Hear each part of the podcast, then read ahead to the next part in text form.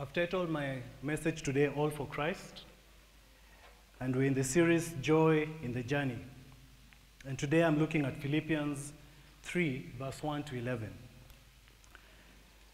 Now I want to put a picture on the screen.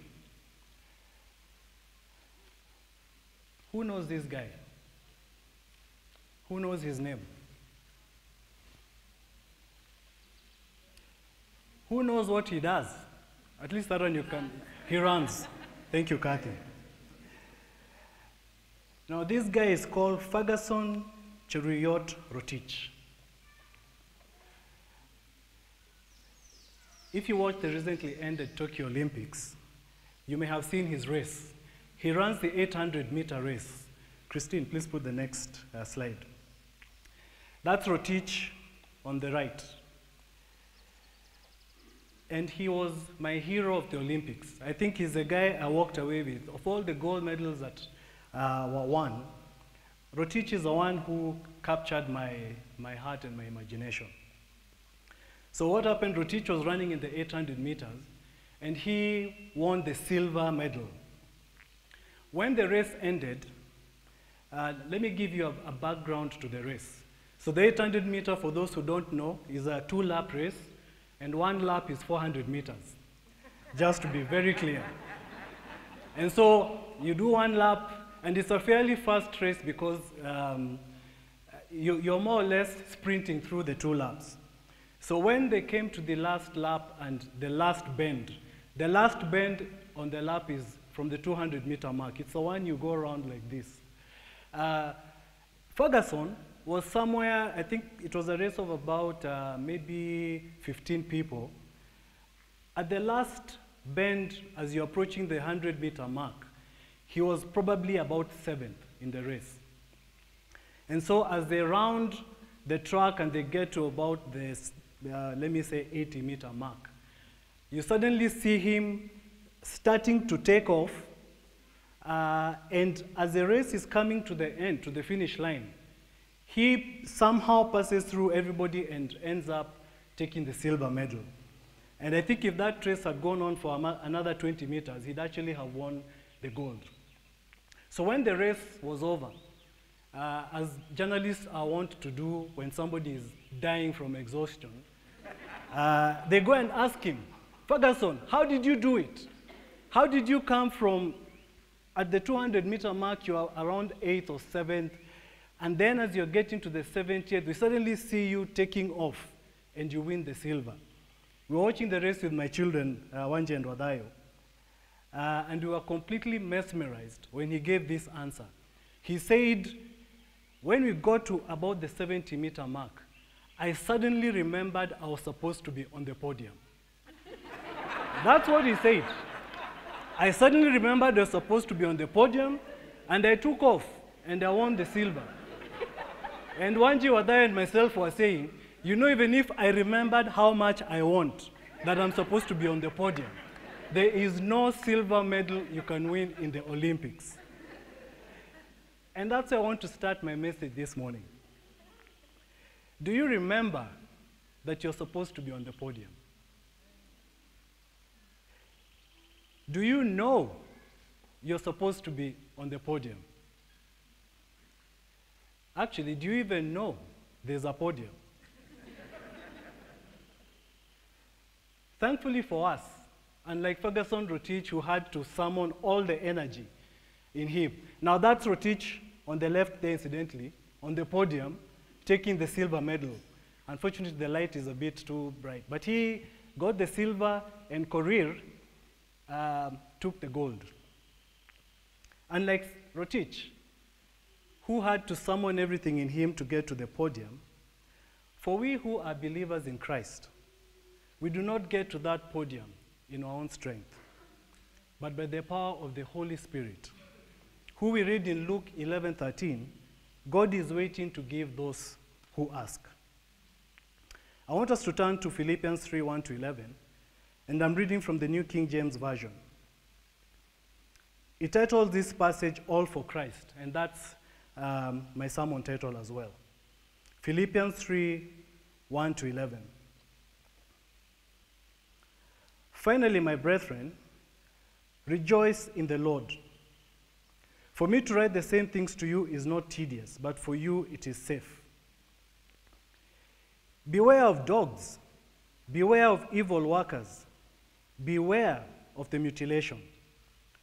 For we are the circumcision who worship God in the Spirit, rejoice in Christ Jesus, and have no confidence in the flesh, though I also might have confidence in the flesh.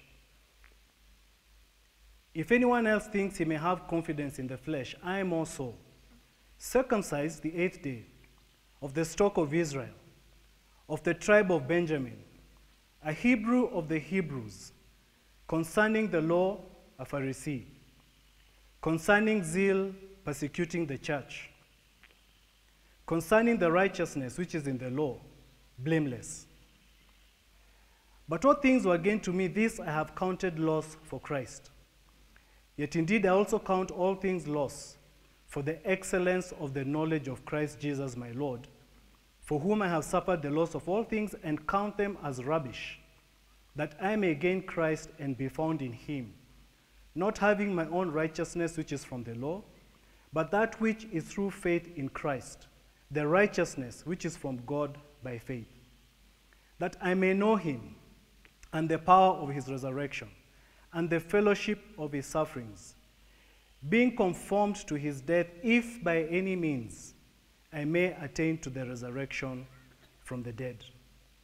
In chapter 1, we find that Paul is speaking from a difficult position as he is in prison chains.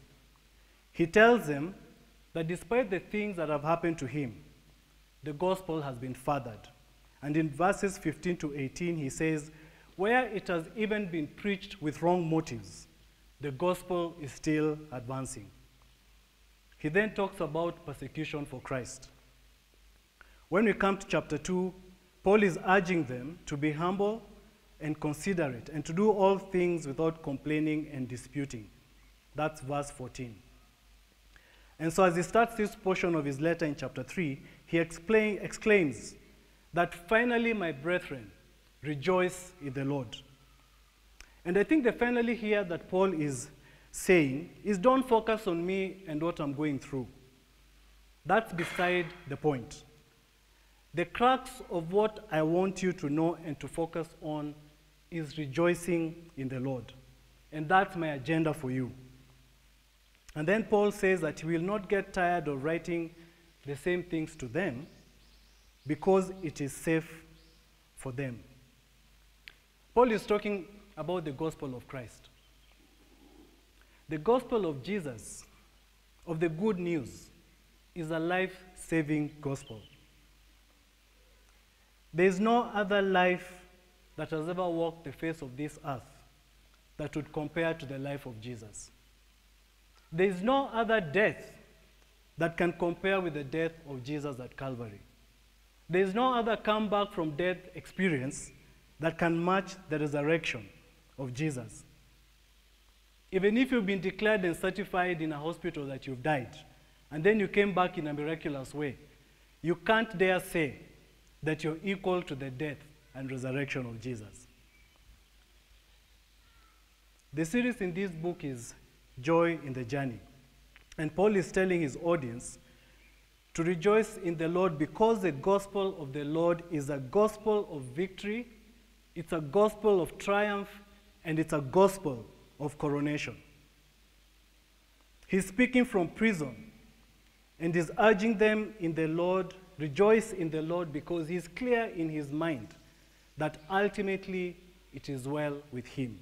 In Colossians 1 13 and 14, and I'm going to read a couple of verses. Colossians 1 13 and 14.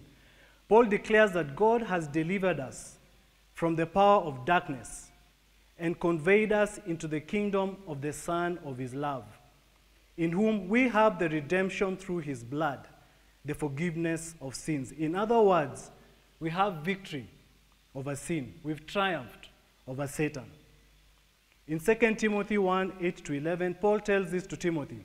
Therefore, do not be ashamed of the testimony of our Lord, nor of me, his prisoner, but share with me in the sufferings for the gospel according to the power of God who has saved us and called us with a holy calling, not according to our works, but according to his own purpose and grace, which was given to us in Christ Jesus before time began. Before time began. But has now been revealed by the appearance of our Savior Jesus Christ.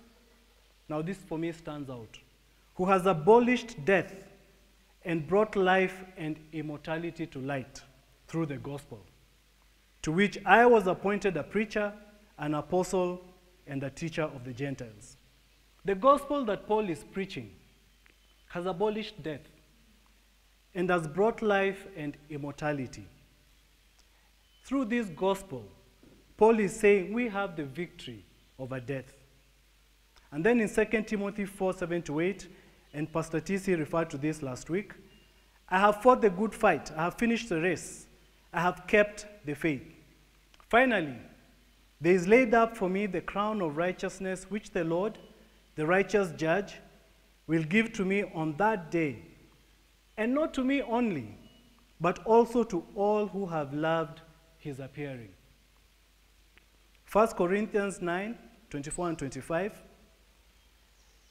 Do you not know that those who run in a race all run, but one receives the prize? Run in such a way that you may obtain it. And everyone who competes for the prize is temperate in all things. Now, they do it to obtain a perishable crown. But we, for an imperishable crown.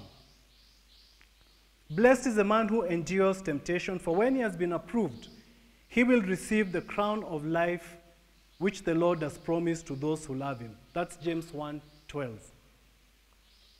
And when the chief shepherd appears, you will receive the crown of glory that does not fade away. 1 Peter 5 4. Revelation 2:10. Do not fear any of those things which you are about to suffer. Indeed, the devil is about to throw some of you into prison, that you may be tested. And you will have tribulation 10 days. Be faithful until death, and I will give you the crown of life. And finally, Revelation 3:11. Behold, I am coming quickly. Hold fast for what you have, that no one may take your crown. And that's the coronation awaiting us on that great day. When Jesus, the righteous judge, will crown us with his righteousness.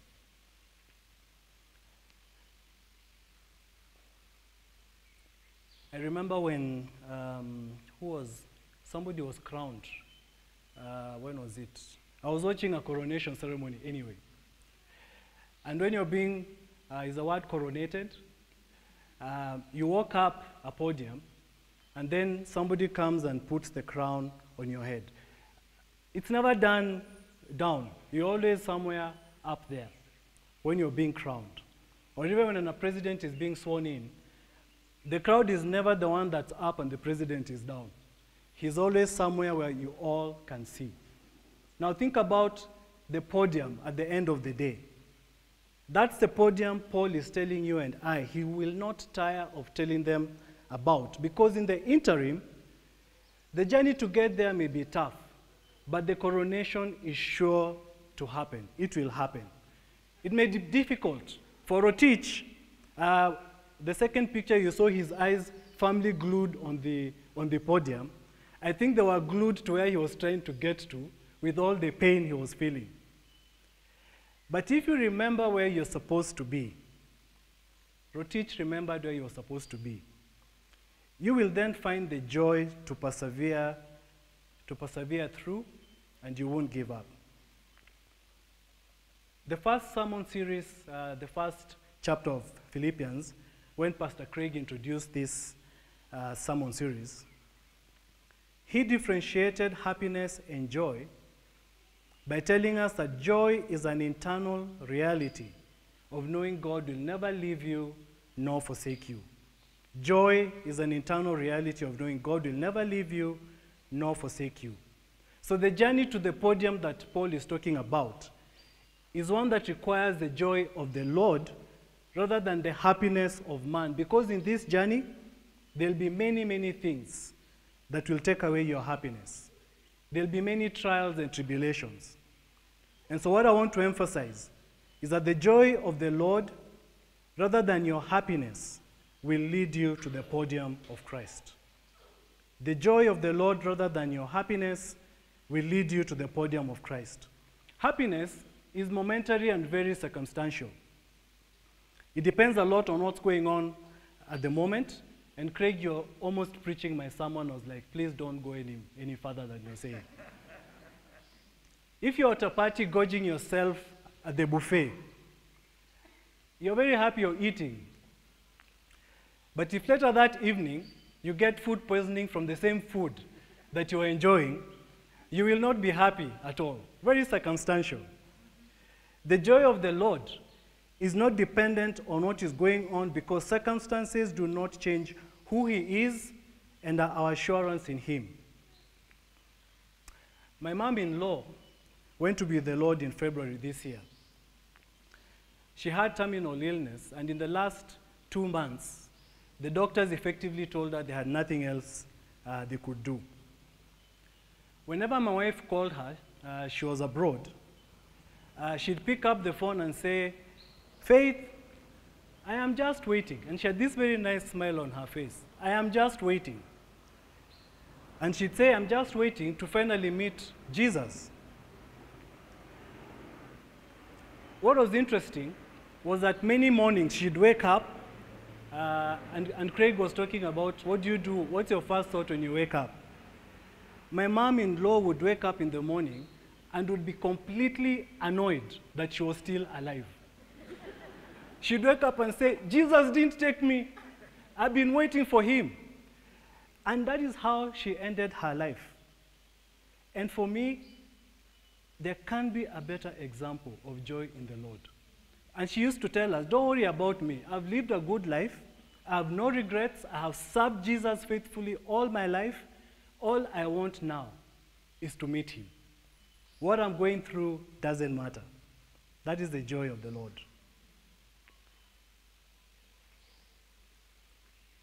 And apart from Paul not getting tired of repeating himself, I think it's critical for us, his audience, for you and I, to pay attention to the gospel and what it says to us. In Hebrews 2 1 to 4, we read, Therefore, we must give more earnest heed to the things we've heard, lest we drift away.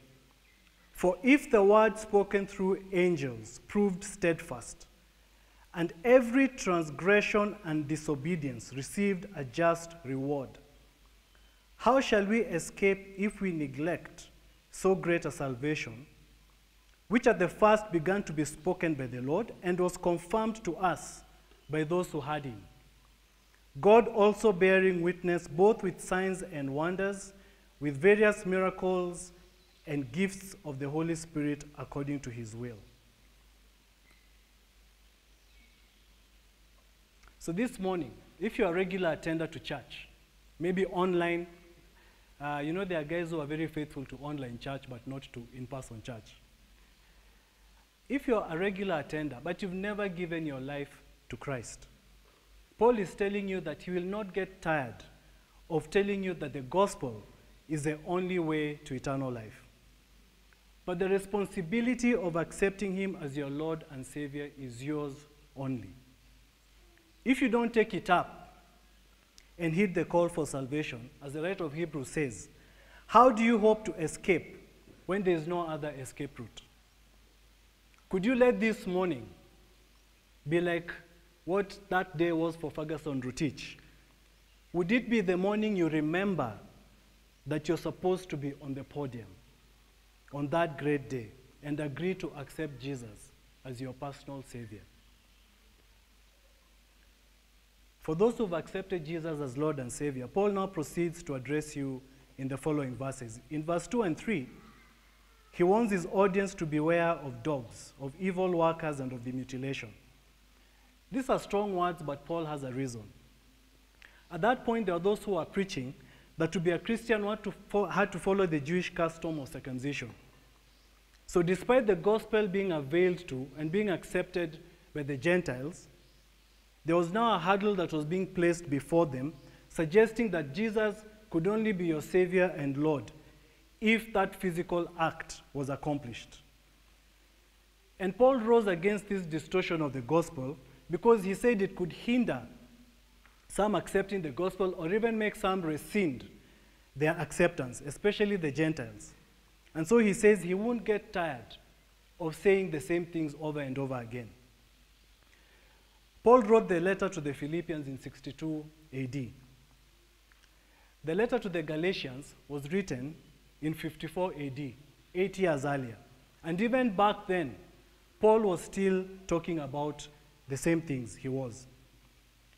In Galatians 2 11 to 21, Paul says this Now, when Peter had come to Antioch, I withstood him to his face because he was to be blamed. For before certain men came from James, he would eat with the Gentiles. But when they came, he withdrew and separated himself, fearing those who were of the circumcision. And the rest of the Jews also played the hypocrite with him, so that even Barnabas was carried away with their hypocrisy. But when I saw that they were not straightforward about the truth of the gospel, I said to Peter before them all, If you, being a Jew, live in the manner of Gentiles and not as the Jews, why do you compel Gentiles to live as Jews? We who are Jews by nature and not sinners of the Gentiles, knowing that a man is not justified by the works of the law, but by faith in Jesus Christ. Even we have believed in Christ Jesus, that we might be justified by faith in Christ and not by the works of the law. For by the works of the law, no flesh shall be justified. But if, while we seek to be justified by Christ, we ourselves also are found sinners, is Christ therefore a minister of sin? Certainly not. For if I build again those things which I destroyed, I make myself a transgressor. For I, through the Lord, died to the law that I, may, I might live to God. I have been crucified with Christ. It is no longer I who live, but Christ lives in me. And the life which I now live in the flesh, I live by faith in the Son of God, who loved me and gave himself for me. I do not set aside the grace of God, for if righteousness comes through the law, then Christ died in vain. Paul is saying, How can you live by grace, yet seek to compel others to subscribe to something we ourselves do not? If your salvation was because you heeded his unreserved call to come to him, can you now demand that for someone else to be saved, they must do an act that you yourself was not demanded of by the Lord Jesus? And then make that act a barrier to salvation. For by grace you've been saved through faith, and that not of yourselves. It is the gift of God, not of works, lest anyone should boast. Ephesians 2 8 and 9. Those are the dogs and evildoers that Paul is talking about and asking the believers in Philippi to be aware of. Those who become barriers to the free gift of God, and likewise in the present day, we must be aware of any teachings that seek to mutilate the gospel or add to or subtract from it. So, from our present passage and from the one in Galatians, salvation is only through Jesus Christ. By his Holy Spirit, he sustains us. Reliance on anything else is contrary to the gift of God to us. In other words, anything that adds to or subtracts from the gospel of Christ is mutilating it, and we must shun it in its totality. We must all be careful of the teachings that come our way, whether it's from a pulpit such as this one, from online sermons, or wherever it will come from. We must be careful to make sure that we are not led astray by teachings that seek to embellish the message of Jesus to the extent that we start questioning whether we are saved or not.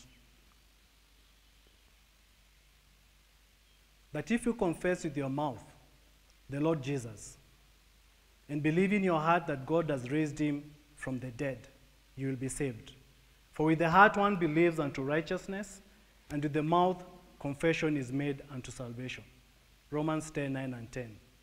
And that's the message wrapped up in two verses no more, no less. Period.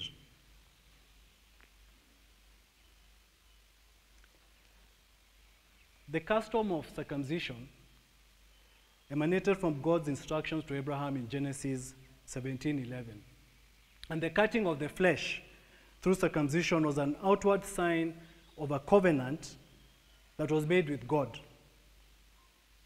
And yet, despite this and despite the Mosaic law, time would show that taking care of the outside while the inside remained the same made no contribution at all to getting into eternity.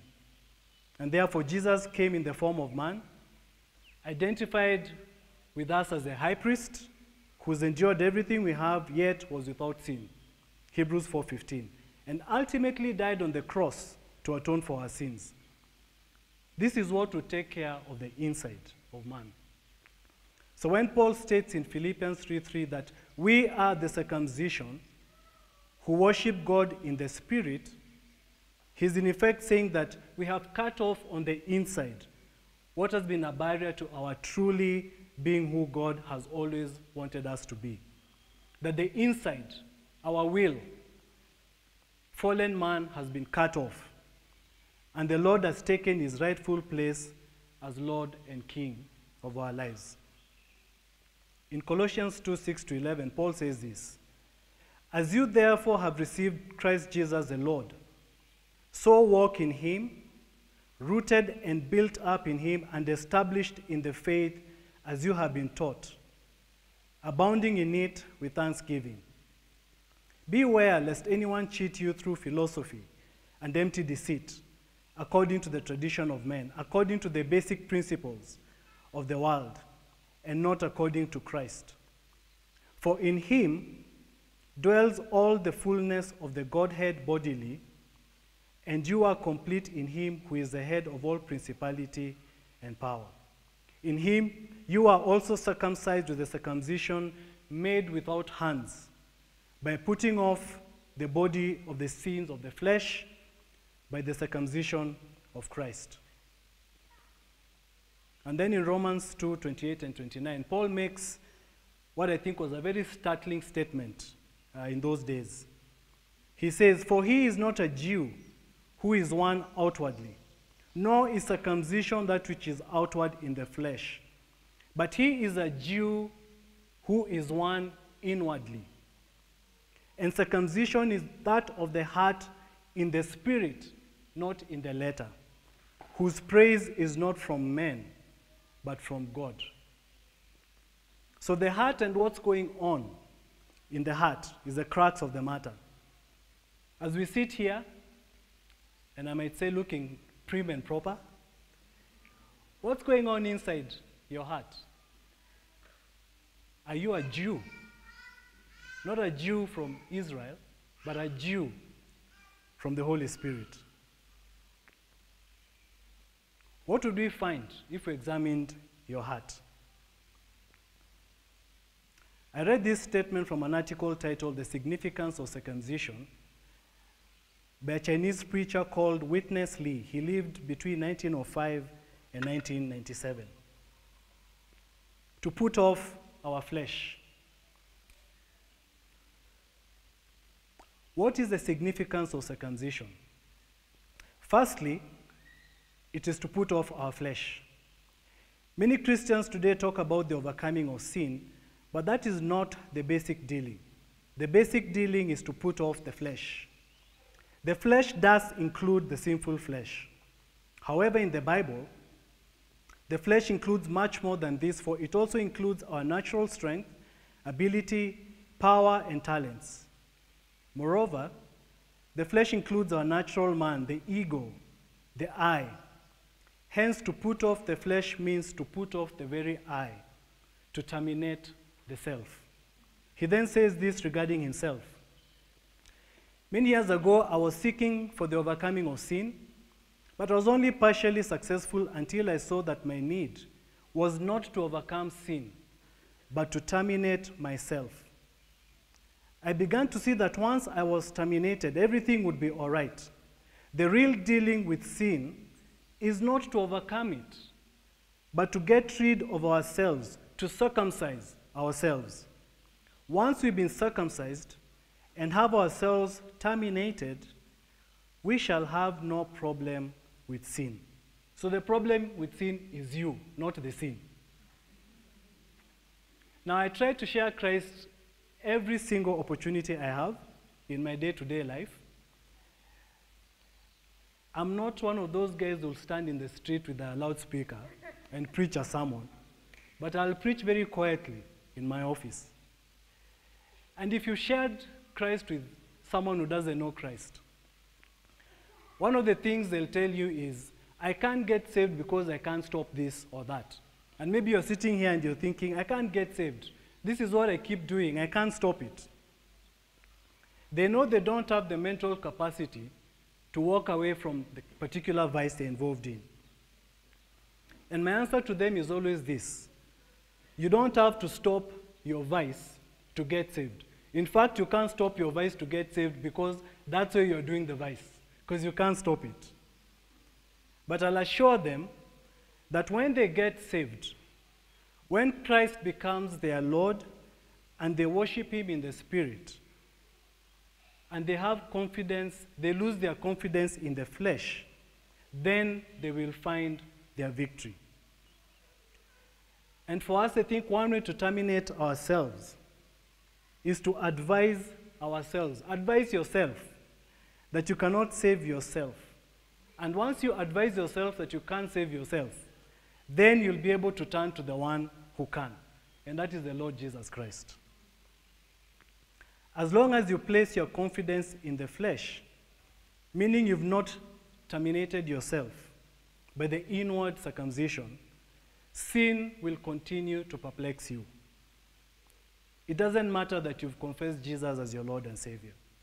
Paul is urging us to circumcise the flesh, which is simply recognizing that natural man, your ego, your will, your abilities, your talents, your power, anything other than Christ, will always be the antithesis of the Lordship of Christ in your life. You can't place your confidence in the flesh. And you can't choose Christ and the flesh. It's either or. Choose Christ or choose the flesh. When you choose Christ, you're confident that you will gain eternal life. When you choose flesh, you're confident that you're going to die. Can I say that again?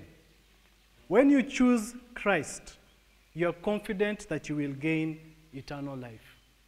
When you choose the flesh, you're confident that you're going to die.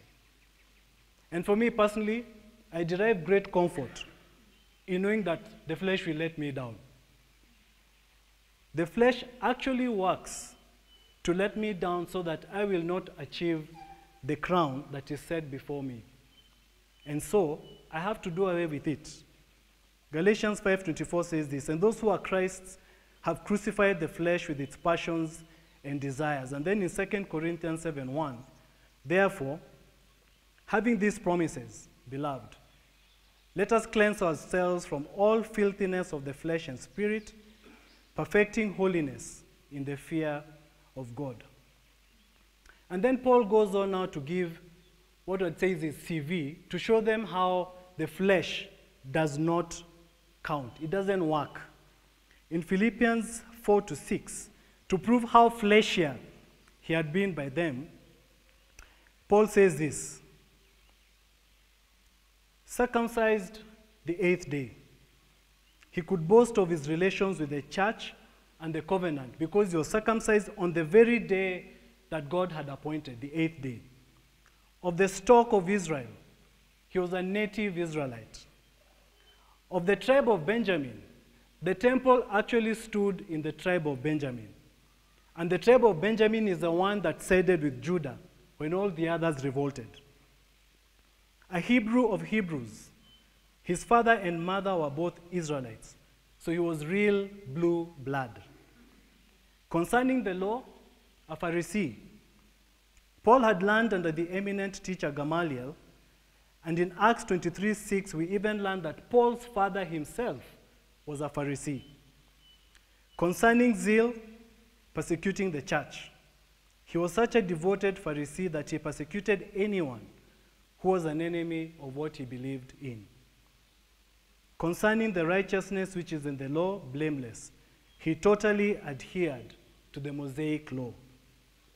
Paul had realized that as long as his focus remained on earthly qualifications to determine success or failure, he, as Witness Lee puts it, had placed himself on the throne. It was about him, his ego, the I. And that would never take him to the podium of eternity. So he was telling his audience that perhaps few of them could match his resume, and perhaps some even admired him for it and wanted to be like him. But he had left it all behind for Christ, which should speak something to them. And I actually thought to digress a bit. I think Paul's resume is a very nice evangelistic tool for many of us. It could go something like this You think you're at the top? Let me tell you about myself. Circumcised the eighth day, for the Anglicans, confirmed in church on my 12th birthday. of the stock of Israel, top 100 of the most influential people. Of the tribe of Benjamin, of the tribe of CEOs. A Hebrew of Hebrews, a man's man, for guys who play rugby. Concerning the law, a Pharisee. I didn't just get a PhD, but a magna cum laude PhD. Concerning zeal, persecuting the church. Concerning zeal, engaging in four organizations fighting climate change. Concerning the righteousness which is in the law, blameless. Concerning obeying the law, I have never even jumped a traffic light. I'm that pious. Or it could be you think you're a sinner. Let me tell you about myself. Circumcised the eighth day, ran away from school on the eighth day of kindergarten. of the stock of Israel, of the stock of great liars. Of the tribe of Benjamin, of the tribe of thieves. A Hebrew of Hebrew, a thug of thugs. Concerning the law, a Pharisee. Concerning the law, a jailbird. Concerning zeal, persecuting the church. Concerning zeal, clubbing four times a week. Concerning the righteousness which is in the law, blameless. Concerning the sinfulness which is in man, fully to blame. You know, sharing Christ is sometimes just opening your heart to someone who can identify with you because you've been where he or she has been. And then you let them see how Jesus has transformed you when you invited him into your life. The evidence of a transformed life, of your transformed life, could do more for a person's faith than a thousand sermons. And I think I've shared with you guys that one of the things that led me to Christ was the holiday camp I attended. I had gone there with ulterior motives. Uh, but when I went there and I found Christians who looked happy and joyful, I wondered, why do these guys look so happy? Why are they looking like they have it together? And when I tried to pursue what it was about and found it was Jesus, I couldn't resist him. And I gave my life that same day. Paul then ends this passage that I'm looking at by saying that he considered his fleshly achievements as rubbish for the sake of Christ, for the excellence of the knowledge of Christ Jesus his Lord.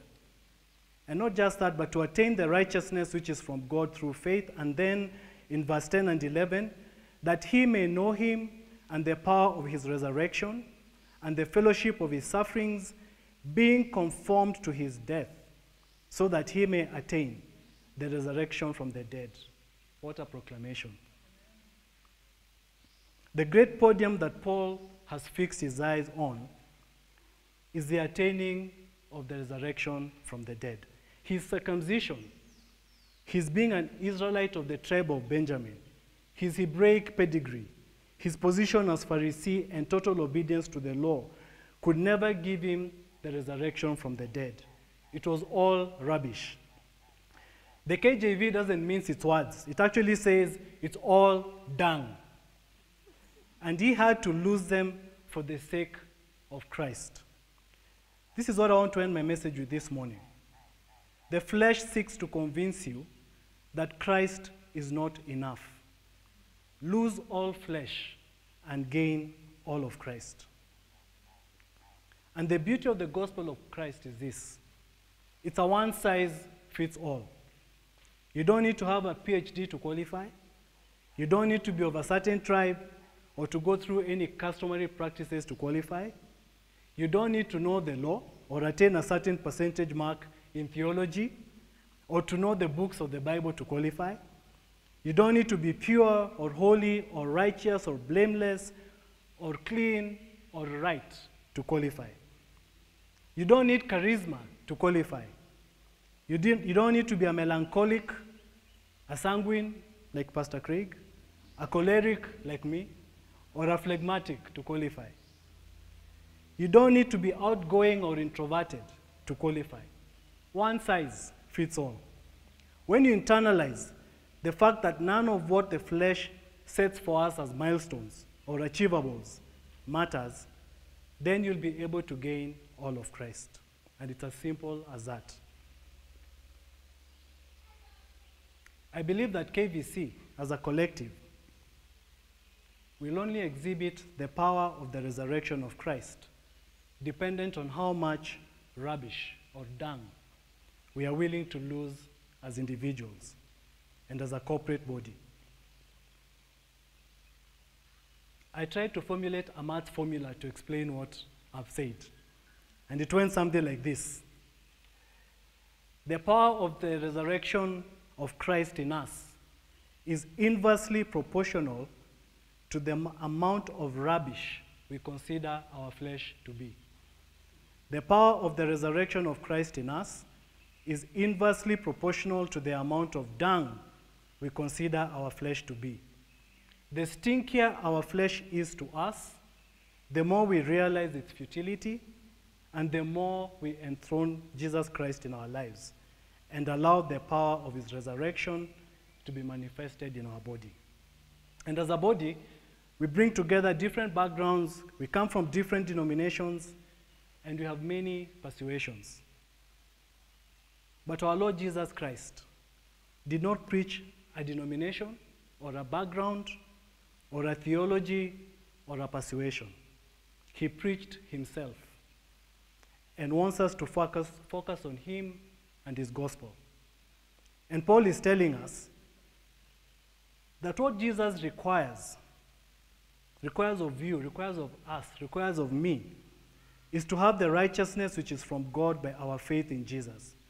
To know Jesus and the power of his resurrection by accepting that he died on the cross, that we become partakers with him of his sufferings, and conforming to his death because the world will fight us, and then fix our eyes on the unchangeable truth that we shall attain the resurrection from the dead. Let me ask the worship team to come up, please.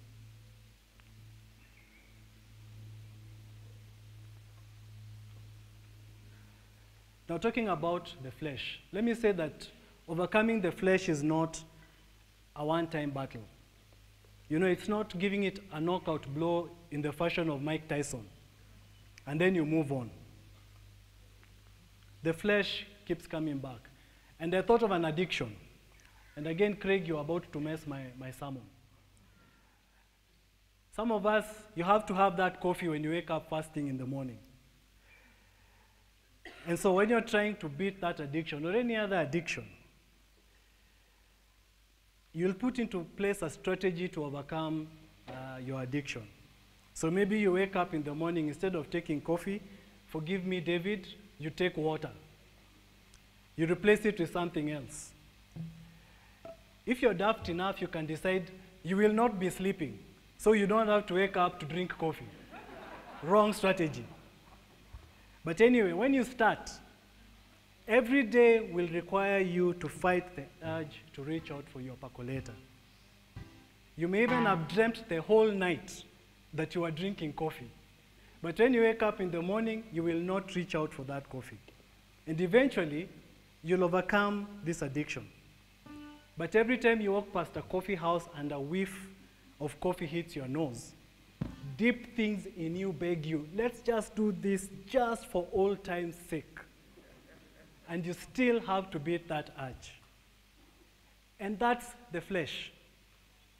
Because we are still on this side of heaven, the flesh will continually reshape itself and try to seduce you. You know, it's like this demonic COVID virus. You think you've been jabbed. I hate jabs, by the way.